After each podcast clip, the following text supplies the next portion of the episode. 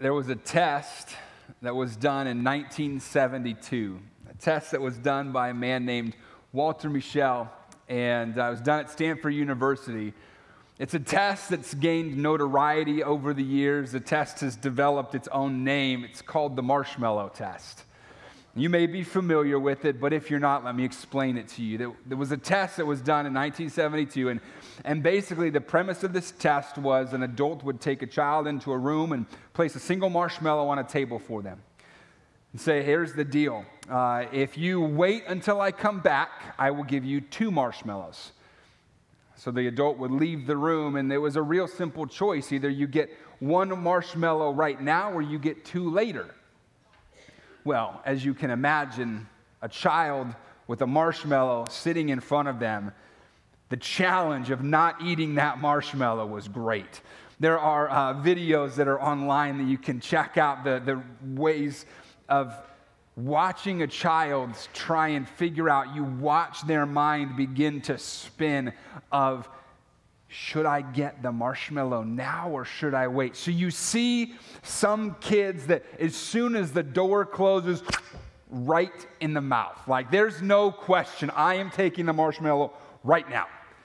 And then there's the other kids that are sitting there and they, they begin to look at the marshmallow. You can see them kind of getting up out of their chairs and looking around, evaluating it. Some of them come in and you know, do a sniff test on it. Others of them will grab the marshmallow and do a big lick of it because they didn't say you couldn't lick it. They said, no, eat it. And so you, you watch the range of these kids and, and how their minds are processing what am I going to do with this marshmallow? Do I want it right now? Or am I going to wait till I get two of these things whenever the adult comes back? And so you watch it take place and and surprisingly, only one third of the kids actually waited to get that second marshmallow. 600 of the kids in the study, they actually ate the marshmallow before the uh, adult came back. And, and researchers didn't just take that part of the test and study those results, which they did. They went back and they studied the kids later on in life multiple times over the years. And what they found was pretty surprising.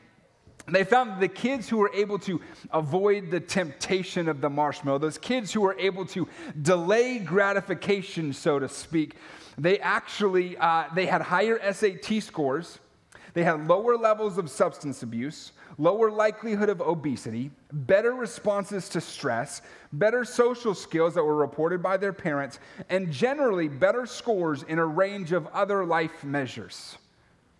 The researchers found over 40 years of coming back and, and looking at these things again and again. The group of kids who were patient with that second marshmallow, they waited for the gratification. They found that whatever test they gave them, they succeeded in the measurements they were dealing with. I want to talk with you today from the thought of will you pass the test? Will you pass the test? Today we're beginning a new series called Over the Hill. Uh, we're going to be looking at the number 40 and the way the different stories that 40 is associated with that number in Scripture. Years ago, the term over the hill, it had a negative connotation to it. Uh, the term over the hill was a milestone birthday for many people. When you turned 40 years old, it was not a celebration birthday, it was a birthday of mourning. You were sent cryptic cards, you had black balloons at your birthday party. It was not a celebration because the uh, assumption back in the day, we're not there now, but back in the day, the assumption was hey, 40 years old, you've reached the peak and now it's just a downhill slide from there. I mean, you're 40 years old. You basically have one foot in the grave, if we're honest, right? That was the thought then, all right? And, so people, they celebrated this birthday, this year of 40 years old, because life at 40 back then, people who were 40 years old generally had teenagers or kids getting ready to enter into their teenage years, and parenting teenagers is easy business. Speaking from someone who has teenagers, no. it's full of tests, right? Because teens have these emotions that are going up and down and crazy. It is test filled parenting. Eh, eh, it, it, you're 40 years old, you typically have more money than you had in your 20s. And so there's a, a period of testing with your finances. How are you going to spend it? How are you going to invest it? What are you going to do with your money? 40 years old typically brings a few more doctor's visits, which also require lots of tests. We're testing for this, testing for that. We've got this visit, that visit, this doctor, that doctor. 40 was considered to be a big challenge, and if you made it to the top, well, it was just going down from there. Well, you know, 40 is an interesting number because you look at it in Scripture, and 40, anytime the number 40 shows up, it's typically surrounded by trials, it's surrounded by testing. So, we're going to look at Jesus in the wilderness, the children of Israel. There's all sorts of stories where the number 40 shows up and trials or testing are quickly associated with it. And so we're gonna, we're gonna look at how to make it over the hill, how, how to pass the tests, how to pass the trials that try to rob us of the joy in life, that try to take the energy, that take the momentum from our lives.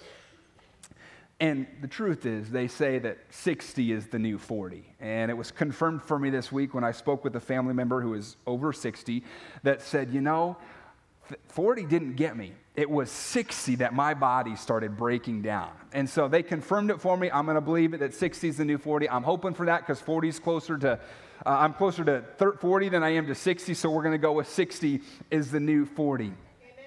Amen. But today we're going to look at one of the biggest tests that Jesus faced.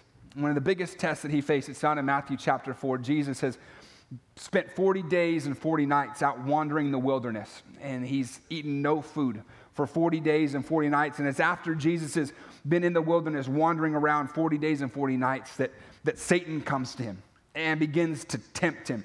He comes and, and challenges Jesus' thought processing and so we're going to take a look at that in, in, Matthew chapter 4. And, and as we look at that, I, I, want to, to keep, I want you to keep this thought in mind and observe how Jesus, how Jesus responds to the power of Satan.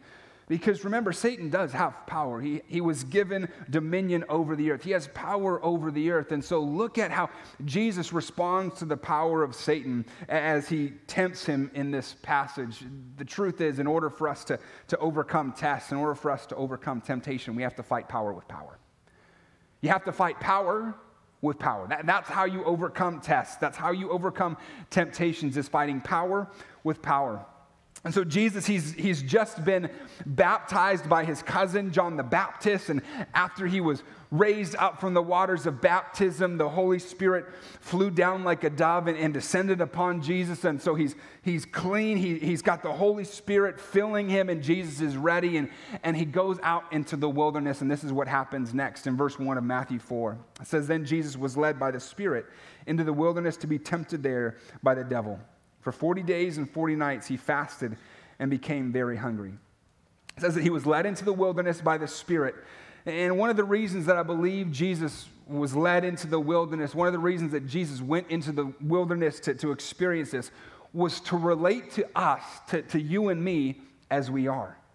Because no matter what sin you're struggling with, no, no matter what temptation seems to attack you constantly, Jesus is, is our very merciful high priest who feels sympathetically for you because the truth is he's been there.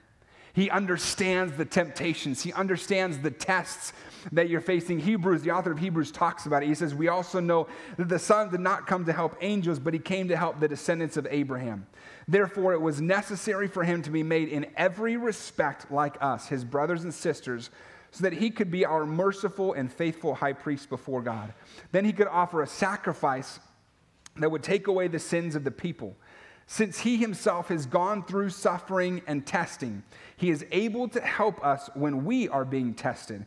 One commentator, they put it this way they said, He became like us that he might relate to us and be strength for us in our times of temptation. Hebrews goes on to say that the high priest of ours understands our weaknesses, for he faced all of the same testings we do, yet he did not sin.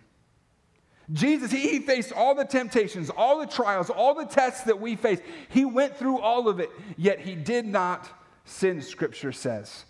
He was tempted in all the ways that we are. The, the Greek, that term in Greek, all literally means all. Every possible way that we have a temptation, Jesus faced it. And Jesus is, in, in his compassion, he says, I understand. I understand why you're so critical. I understand why you're so negative. I understand why you're lazy. I understand why you lust. I understand why you're cynical, why you're hateful. I understand it because he went through it. He was tempted, he was tested like you and I. The thing is, he didn't sin. He didn't sin in it. Here's Jesus. He, he's obedient to the Spirit. He's led out into the wilderness, and for 40 days and 40 nights, he doesn't eat. Now, I don't know how well you do with food, but I've come across some people that if they miss one meal, you're ready to take them out to a three course meal. You're ready to shove a Snickers in their face and say, let's figure something out because this is not working. And maybe you are that person. God bless you. He loves you too. But Jesus is out in the wilderness for 40 days and 40 nights, and he has had no food. He's out there, he's fasting in the desert. He, he's, he's, he, he's denying his flesh so that he can be in communion with God the Father. Fasting, it means that he didn't consume any food. And, and, scripture, it seems to suggest that it doesn't imply that Jesus was sustained supernaturally. It, it seems to suggest and actually emphasizes that he experienced hunger. It emphasizes the fact that Jesus was human. It points out the humanity that Jesus has in this scene here in the desert. Verse 3 says So the devil came to him and said, If you're the Son of God, tell these stones to become loaves of bread physically, he, he, his body systems are shouting.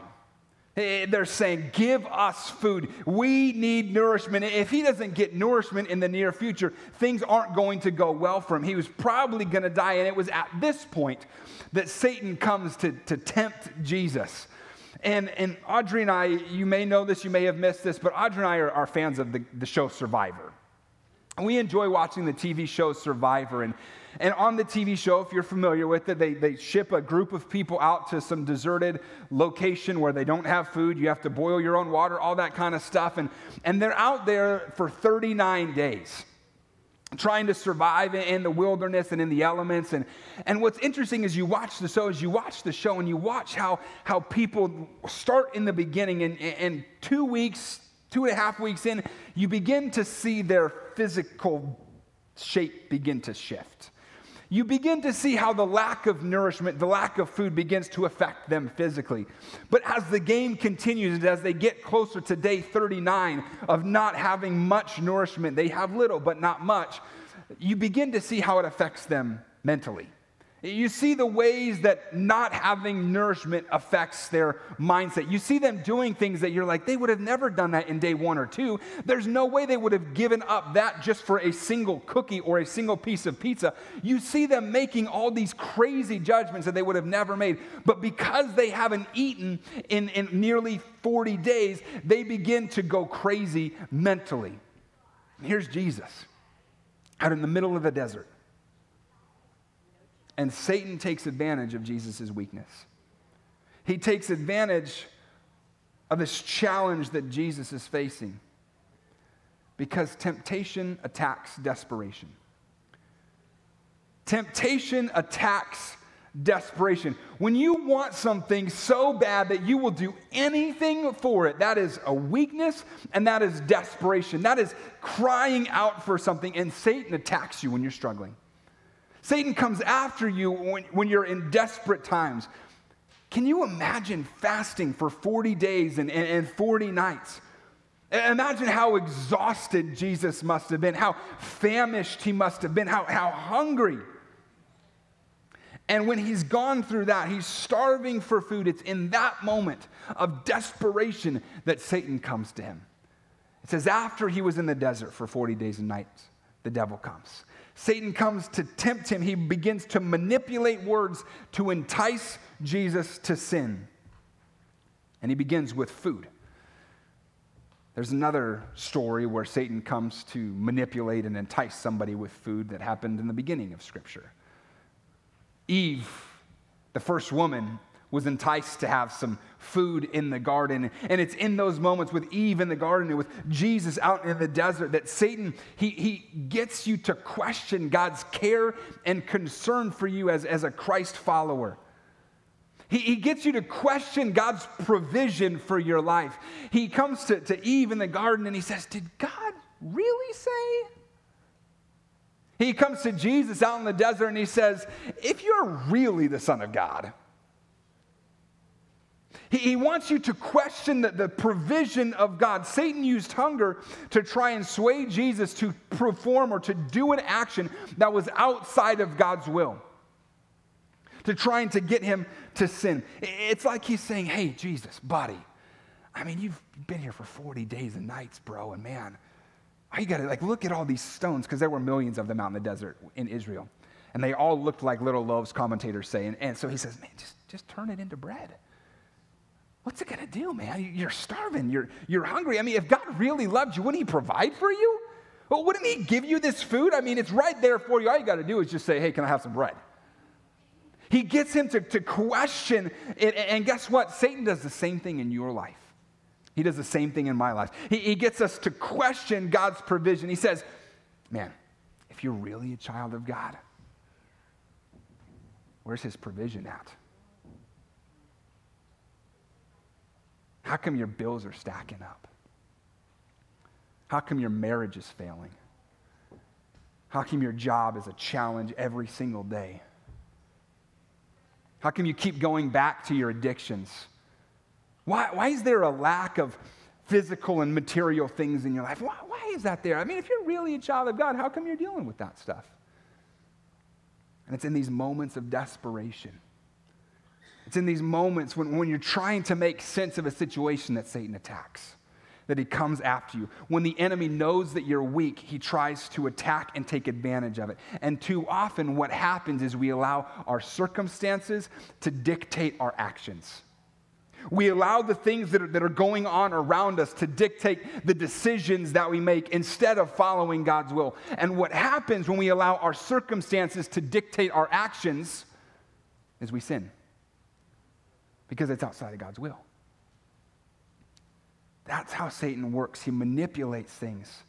But look how Jesus responds. Look what Jesus says back to Satan in verse 4. He says, But I but Jesus told him, No, the scriptures say, people do not live by bread alone, but by every word that comes from the mouth of God. Jesus fights power with power.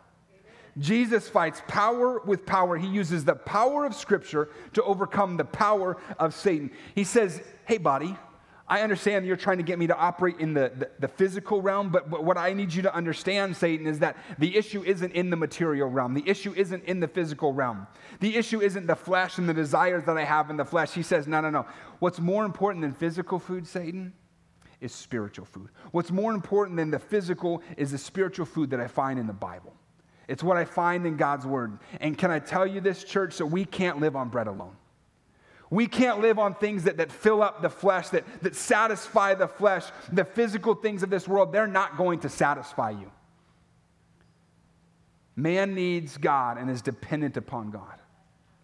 We can't live without God. The way that you resist temptation, the way that you get over the hill of the trials and the tests in life is you memorize and you learn Scripture. You spend time with Jesus, you memorize and you learn scripture. The psalmist writes in Psalm 119, I have hidden your word in my heart that I might not sin against you. He says, Hey, I'm taking the words of God and I'm putting them in my heart. I'm getting them out of my head, just a knowledge, and I'm putting them into my heart. I am internalizing them. So when that moment of temptation comes, when that moment of sin arises, when that test comes, when that trial comes, I can say, I got it. I got a scripture for that. I got God's favor for that. I got a, a word from God for that. But the enemy doesn't just attack you when you're in desperation. He works beyond getting you to lose trust in the provision of God in your life. He works, you, he works to get you to doubt God's protection over you. He takes Jesus to the holy city of Jerusalem in verse 5, the highest point of the temple, and said, If you are the Son of God, jump off. For the scriptures say, He will order His angels to protect you, and they will hold you up with their hands, so you won't even hurt your foot on a stone. And Jesus responds, The scriptures also say, You must not test the Lord your God. Satan tempted Jesus to tempt God. Satan tempted Jesus to tempt God. Jesus was supposed to, he says, Jesus, jump off this high point. Jump off and call the angels, and they're going to come and save you, and you'll just go floating down and just be gently dropped at the bottom. God's not to be tested, God is to be trusted. God is not to be tested, He is to be trusted. Satan questions the Father's protection. He says, Jesus, prove it to me. Prove it to me. Don't, prove it that God's going to protect you. Don't tempt God. And guess what? This is something that we do in our lives. We'll tempt God with things in our lives. Uh, we'll say things like, man, I wonder how far, I wonder how far I can go and not get hurt. I wonder, I wonder how much I can be like the world without being in the world. We want to get as close as we can to that edge. We want to get as much out of this life as we possibly can. And so we, we, we push ourselves to the brink of that sinful moment. And Warren Wiersbe, he, he wrote this. He said, We tempt God when we put ourselves into circumstances that force Him to work miracles on our behalf. We tempt God when we put ourselves into circumstances that force Him to work miracles on our behalf. I got a phone call from a, a friend this week, and he called and he said, Josh, I, I got to have a meeting with a young man uh, later this afternoon, and I just I need some guidance. He explained the situation, and this young man that approached him and said, hey, you know, uh, my girlfriend and I were taking this trip, and we've got a hotel booked, and, and, my girlfriend, you know, she says that we can, we can share a bed, and it's it doesn't say anywhere in Scripture that a boyfriend and a girlfriend can't share a bed, so we can share a bed together. But I'm just kind of wrestling with it. And, I mean, we're trying to save money, but I want to do the right thing, but this and that. So, so we had this conversation about this guy who was trying to push the limits of, of how, how much is too much? How close to the edge can I get? I mean, we're not going to do anything. We're just going to share a bed together. Students, listen to that. Never in my life was that a good idea? While I know my life has been short, that's dumb. But he wanted to get to the edge. I mean, how, how far can I get without getting myself into trouble? Like, can I go to first base and be good? Second base? I, I know that I shouldn't hit a home run. I know that that's off track. But I mean, third base? How far can I go? How, how much can I push this without getting in trouble? And what we do by doing that is we tempt God. And we put ourselves in situations where God needs to work a miracle on our behalf. And then you look at this passage and you see that Satan knows Scripture too. Satan understands Scripture too because he uses it here. He says, Jesus, doesn't Scripture say? But he uses it out of context. He uses this passage uh, completely out of context. And that's why it is so essential for us as Christ followers to learn and to memorize Scripture. Because the enemy knows Scripture just like you and I do. And what he'll do is he'll manipulate it, he'll twist it, and he'll contort it to make it fit what you're hoping that it's going to fit.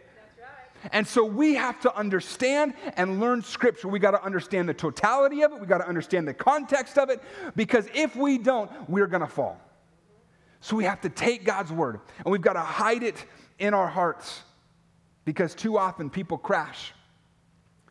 They crash in the name of faith because of using a single verse. They jump off and they hit the bottom and then they wonder why. God keeps his promises when you keep his ways. You need to be aware of, of taking his promises out of their context, claiming his promises when you haven't met the conditions. Satan here, he implies that God is only trustworthy when he rescues you from suffering, when he rescues you from trials. But Jesus knows better than that.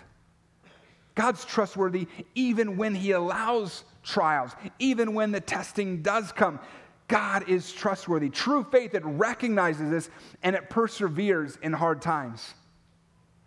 Then Satan takes Jesus to a peak of a very high mountain in verse 8 and showed him all the kingdoms of the world and their glory. He says, I will give it all to you if you will kneel down and worship me. Get out of here, Satan, Jesus told him. For the scriptures say you must worship, you must worship the Lord your God and serve him only. And then the devil went away. Jesus had been promised all things by his Father. Jesus was promised everything, and Satan comes to Jesus and said, Hey, this world is mine to give to you. It is mine to give if you will just worship me. If you will just bow down and, and worship me. And the truth is, it was Satan's to give. Satan has dominion over the earth. But there is a power that is greater than Satan's power over the earth, and that's Jesus. And Satan comes to Jesus and says, If you will fall, if you will worship me, if you will just bow down all the kingdoms, everything that you see, we can give it to you right now. As soon as you just bow down, call it good, it's all yours. No cross, no hell, no death. You can, you can just bypass all that. All you got to do is just bow down and worship me. It's real simple, Jesus. Not a big deal. You can, you can bypass all of it. Just, just bow down and, and worship me. And what he's doing is he's tempting Jesus to doubt the Father's promise. He's tempting Jesus to doubt the promises that God has given him. He's tempting him to receive the promises on Jesus' terms. And the truth is, there is no shortcut. There are no shortcuts. In life, the things that we're looking for, there are no shortcuts. Satan is tempting Jesus to take a shortcut to receive the reign over the world, to receive Jesus' reign over the world. And it's no different than what Satan says to you and what he says to me. He comes to us and causes us to question if we can trust the promises of God. He causes us to question if we can delight ourselves in him and he will give us the desires of our heart. Now, we hear that promise, and a lot of us think, well, Jesus doesn't understand that promise because uh, here's my desires, and I don't have the desires of my heart yet because, man, I desire a million dollars. I desire a new car. I desire a better looking wife. I desire a better looking husband, a wife that has this, a man that has that. I desire better friends. I desire a better job. I desire all these things, and God, where are they at? Like, your word says I desire them, and, and if I'm supposed to trust your promises, your promise was, you will give me the desires of my heart. Here's my desires. But we miss the first half of that verse. If you delight yourself in Him, then He will give you the desires of your heart. And what happens is when you delight yourself in Him, the desires that are of the flesh, the desires that are of the material, they're gone. Because when Jesus gives us desires. When we are desired, built on our foundation in Him and delighting in Him, it is a very different type of desire. It is a very different type of thing. And so, what happens is we take these promises out of context. Satan has used the promises of God, he's contorted them, he's contorted the way that we contextualize them, and he's caused us to, to miss out on the promises because we doubt the promises of God. There's no shortcuts to God's promises. Satan wants a person to live for the world only. He wants a person to live for this world, to ignore their spirit that is designed to live eternally. He wants a person's attention, he wants their energy, he wants their effort. He wants a person to be given over to this world and to this life only. And we were never created for that. We were never created to worship a creature. We were created to worship the Creator. Amen. And Satan wants to get you to worship a creature. He wants to get you to cause doubt. He wants to put doubt into your mind about your creator. And temptation, it often presents itself, as, it presents sin as acceptable, it presents sin as desirable. And the antidote to temptation is God's word. The antidote to getting over trials, to getting over tests is God's word. Each time Jesus faced a temptation, he used the power of the Word of God to overcome that temptation. You look at that and you can say, this shows us that we need to do more than just hear the Word of God, we need to understand the Word of God. It's the only sure way for you to overcome the temptations. It's the only sure way for you to overcome the trials that you face in life. And here's the good news about temptations. Paul writes in 1 Corinthians chapter 10 verse 13. He says the temptations in your life are no different from what, what others experience. Meaning everybody experiences similar temptations. And he says and God is faithful. He will not allow the temptation to be more than you can stand. When you are tempted, he will show you a way out so that you can endure. God knows what you can bear and how much you can bear. Therefore, He limits every single temptation to be within our limits, within our ability to overcome it. And how is God faithful? Every time you face temptation, an escape route is provided. Every way, every time a temptation shows up, every time you have a thought that you're not supposed to have, every time you pull up your phone in the middle of the night and you go to a site that you're not supposed to go to, every time that you question God's goodness in your life, every time those things happen, there is an escape route provided. But you have to choose to see it. You have to choose to see the escape route that God is providing. Author James Clear, he wrote this. He said, Success usually comes down to choosing the pain of discipline over the ease of distraction. The pain of discipline over the ease of distraction. When we face temptations, it's difficult to remember the larger goals that we're pursuing. We want to take the easy way when life gets difficult. The ability to endure a little bit of discomfort in the short term is key to achieving our long term goals. The book, The Lord of the Rings, The Fellowship of the Ring, written by J.R.R. Tolkien, powerfully illustrates this truth. Eh, all the characters in this book are tempted by the ring's power. They're all tempted to use the power of the ring to accomplish a short term goal.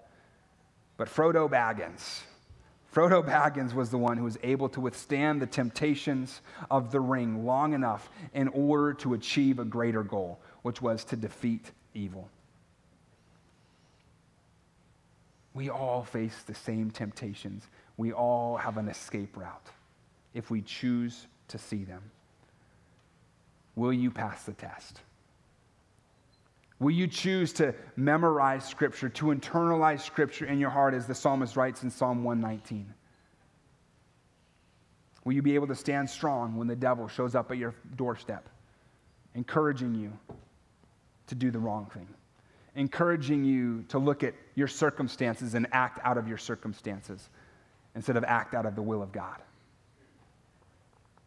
We all have choices to make every single day. We all have temptations that we face every single day. But whether or not you choose them is up to you. There's an escape route provided, and there's a better life provided. But you have to choose them both. That's the joy of free will. Will you pass the test? Would you pray with me?